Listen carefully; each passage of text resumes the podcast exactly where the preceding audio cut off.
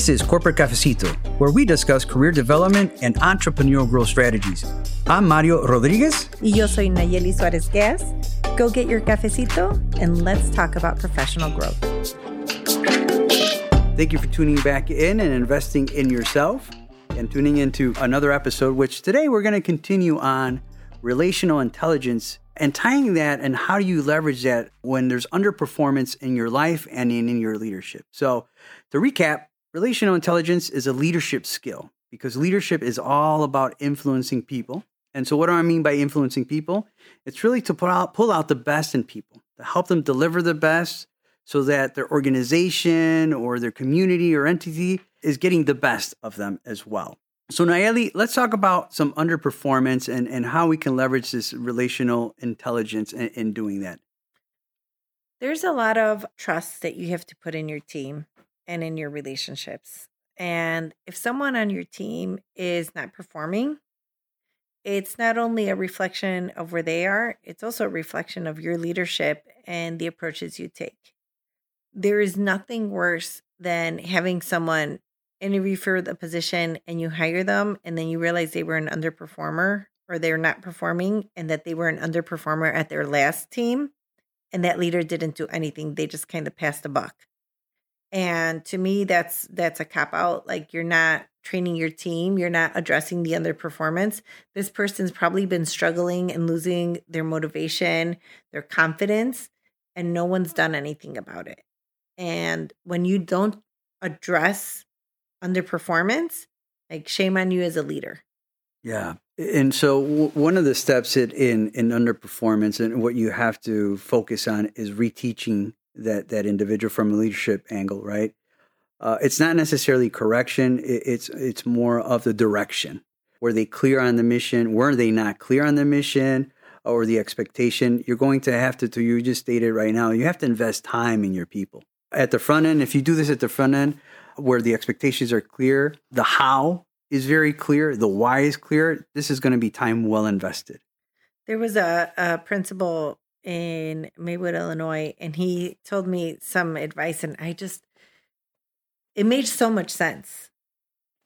You put, he said, when you're raising kids, and I translate this also when you're a leader of a group or a team. He said, you have to put the, you have to put in the time now you can decide whether you put in the time upfront or later, but you're going to have to put in the time no matter what. And I thought about that a lot as it pertains to our professional experience. If you are forming a team and you set expectations and you deliver the rules of engagement and your team knows how to get in touch with you and you identify weaknesses early and you set up trainings and workshops and team building and all that you're investing in this team to make this team a powerhouse if you don't do that can they just hire people and maybe skip the onboarding and do all this and don't build relationships and just tell them to do their job you're going to do the work later when you're dealing with an underperformer you have to figure out how to train them, how to engage them, how to build the team cohesiveness, which had you done from the jump, you probably would have had a much more successful experience with this employee. And that employee would be happier and maybe hold you in a different regard as a leader. Yeah, the importance of the shepherd model, right? So that shepherd leads and also feeds. So what happens is that you that shepherd trains, develops, guides, gives feedback, provides that coaching and clarity. Because people people that don't have clarity, I know you've mentioned this, people don't leave jobs, they leave managers. And right. one of the number one things is like I'm not clear on what my the expectations, right? right. So, I don't know what I'm doing. Yeah. And, or they want feedback. Yeah, you know how many jobs are out doing. there? I mean, you wrote a book, uh, an entire book on, on the teaching industry. Yeah. I, you know, I, I read some of it and some of the stories there, and there there's no feedback given to these individuals. Right. Maybe you're not getting feedback, or the feedback that you're given isn't constructive, right? If it's just negative feedback, but there's no development plan or there's no forward looking angle, then, you know, is it feedback or are you just bashing my performance? Or, or just demanding, right? There's so right. many demands, but it's like, what, what does the person stand to gain, right? How, how, can, what's in it for them? Right. It's a reciprocal society. It's like, hey, you're showing up. Yes, you're getting paid, but there's also a sense of accomplishment. You know, am, am I fulfilling the expectations of, of the job requirement as well? And that is all you know, uh, based on the delivery of the vision and the mission of that individual or that institution or, or, or entity itself. Right. And I think, you know, that is all about reteaching. Yeah. You know, It's, we, we say presentations are tell them what you're going to tell them, tell them what you told them, or tell them what you're going to tell them, tell them, then tell them what you told them. And sometimes when we're teaching someone to do a, a job or a position, you know, we have to teach them, teach them again, and then remind them what they learned.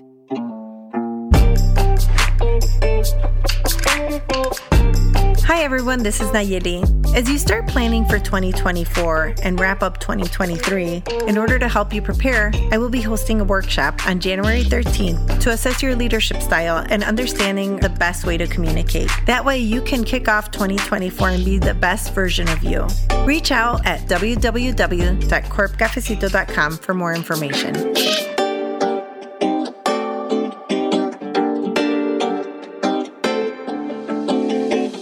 Heard this many, many years ago from from a leader that that uh, I was able to work with, and and he stated that, you know, in life it's kind of like a marathon of redundancy, right? Because you're going, you're refining a skill, you're reteaching it to make sure that, como decimos en México, le cayó el 20. They Yeah. got it, right? Yeah. They got it this time. Um, and so there's there's that piece of of just making sure that that reteaching is done. Uh, and so that's the first process, right? Is making sure, let me reteach, let me recalibrate, let's realign this individual. It's like we made the wrong turn, or GPS is, a turn around, get back on track, Right. right? And it also speaks to, you know, the ability of understanding that maybe they didn't get it the first time. You know, think about like sometimes I'm following these cooking shows and I have to like pause it, go back, see again, Google. Like I remember the first time I saw kale, I was like, what's kale? I had to look up Google, you know, like Google how what kale is about like all these things we did. And if we're going through it quickly, not everyone learns at the same pace. No. no. And I even say I do whole team refreshes at times to just remind people, hey, this is what we're doing. This is why we're doing it.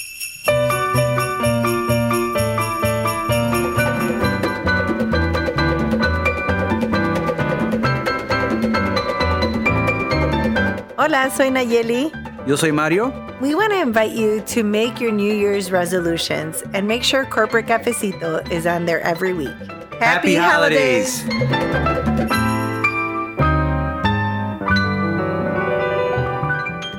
So the second step to the uh, underperformance and using relational intelligence is repositioning. If you've trained people and given feedback and they're still not performing to expectations, is there another role or variation of the role that they're going to be best suited for? Right? There's that other piece because you could reteach, reteach, but especially in, in you know this is this is for for the the uh, business environment, right? Right. because we don't want to we don't want you if you're listening uh, in, on on this uh, podcast that it's different because I'm thinking of our children, right? We're always going to reteach our children. We're always Right. going to correct, right? But this is this is because we're in a an environment of of business that we're definitely out for profit, right? And we're results oriented. Right. So that repositioning is always important. And you know, when we have people that have been hired into our organization, the majority of the time they're amazing people. Mm-hmm. Maybe this just wasn't the right fit.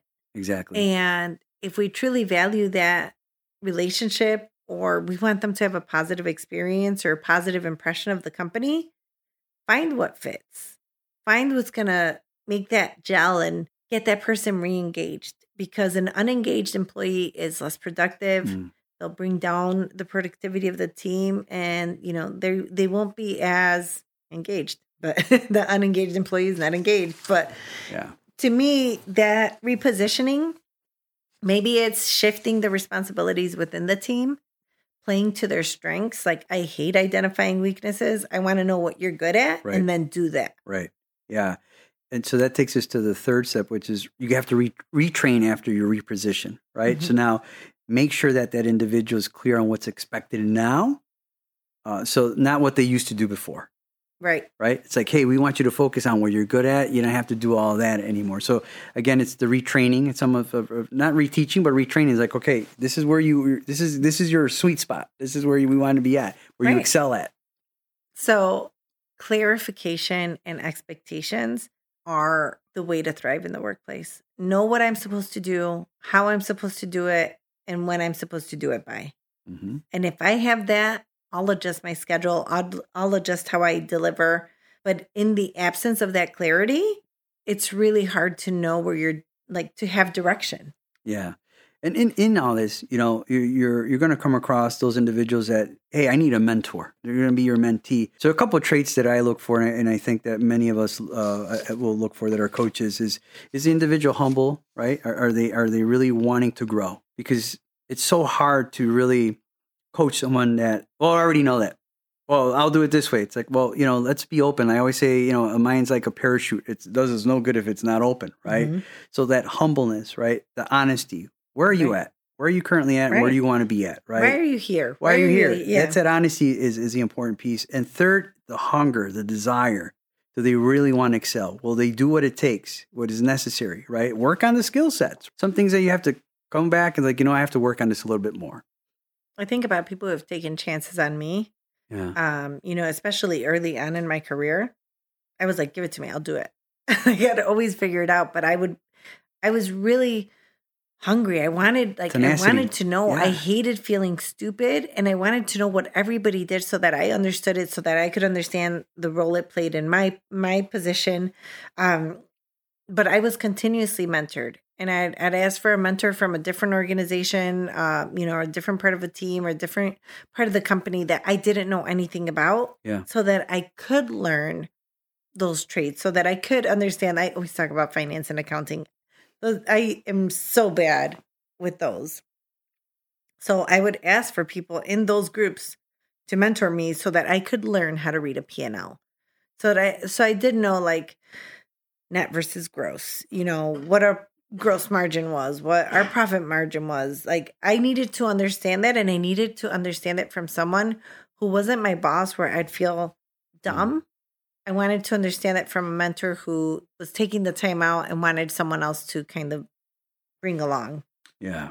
We'll we'll round it off with the last the last uh, step in, in underperformance. After you've done the reteaching, after you reposition, after that reposition, you've retrained that individual, Maybe get them a mentor. mentor, and things are just not moving in the direction they need to be at. There's that necessary ending, the removal stage. You've exhausted every possibility out there, every resource out there.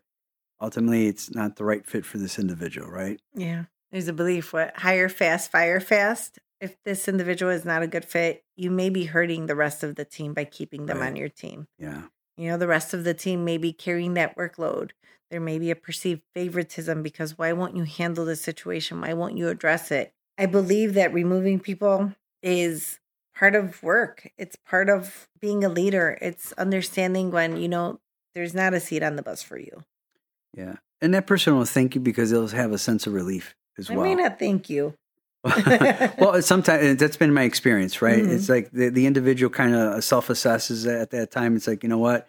Yeah, this is not the right fit. You know, I've, I've been thanked for that, right? It's not like I'm not here to fire, I'm here to kind of help you accelerate. But there's that, that self awareness. I'm like, you know what? I'm in a better place now. And I, run- I run into, you know, individuals over a period of time and it's like, hey, I'm doing well. It's like, I'm glad Right. right? You found it. But that experience brought you to now find that fulfillment, right? That happiness. Because had you not, I always say that things happen for a reason. You have to go through a certain journey and path to then be able to appreciate where you're currently at. Right.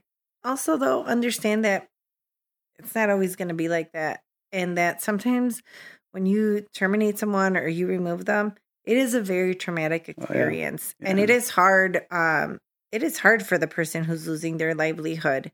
Um, as someone who's been on both ends of it, uh, you know, both times I felt sick when I when I got yeah. laid off, and then also when I had to terminate people when I've had to terminate people, I have to remind myself that it is for the benefit of the team, Mhm. that it is for everyone else to progress and feel a sense of fairness that I value what they do and that we will not accept someone who cannot perform. It's also it's also sad. It's also really hard and understanding, you know, but if I could have if I could have two Marios, why wouldn't I get two Marios instead of having a really strong person and then someone who's underperforming? Right. So, understanding that you could also be a better leader, contribute better, have a more engaged team by upgrading your talent or having someone who's going to show up who wants to be there. Absolutely. Well, we hope that you walked away with some great nuggets here because uh, our, our goal is always to empower you uh, so you could transform wherever you're at in your career or in your business as well. So we thank you again for tuning in. Uh, y yo soy Mario Rodríguez. Y yo soy Nallely Suárez Gas y aquí los esperamos la próxima vez.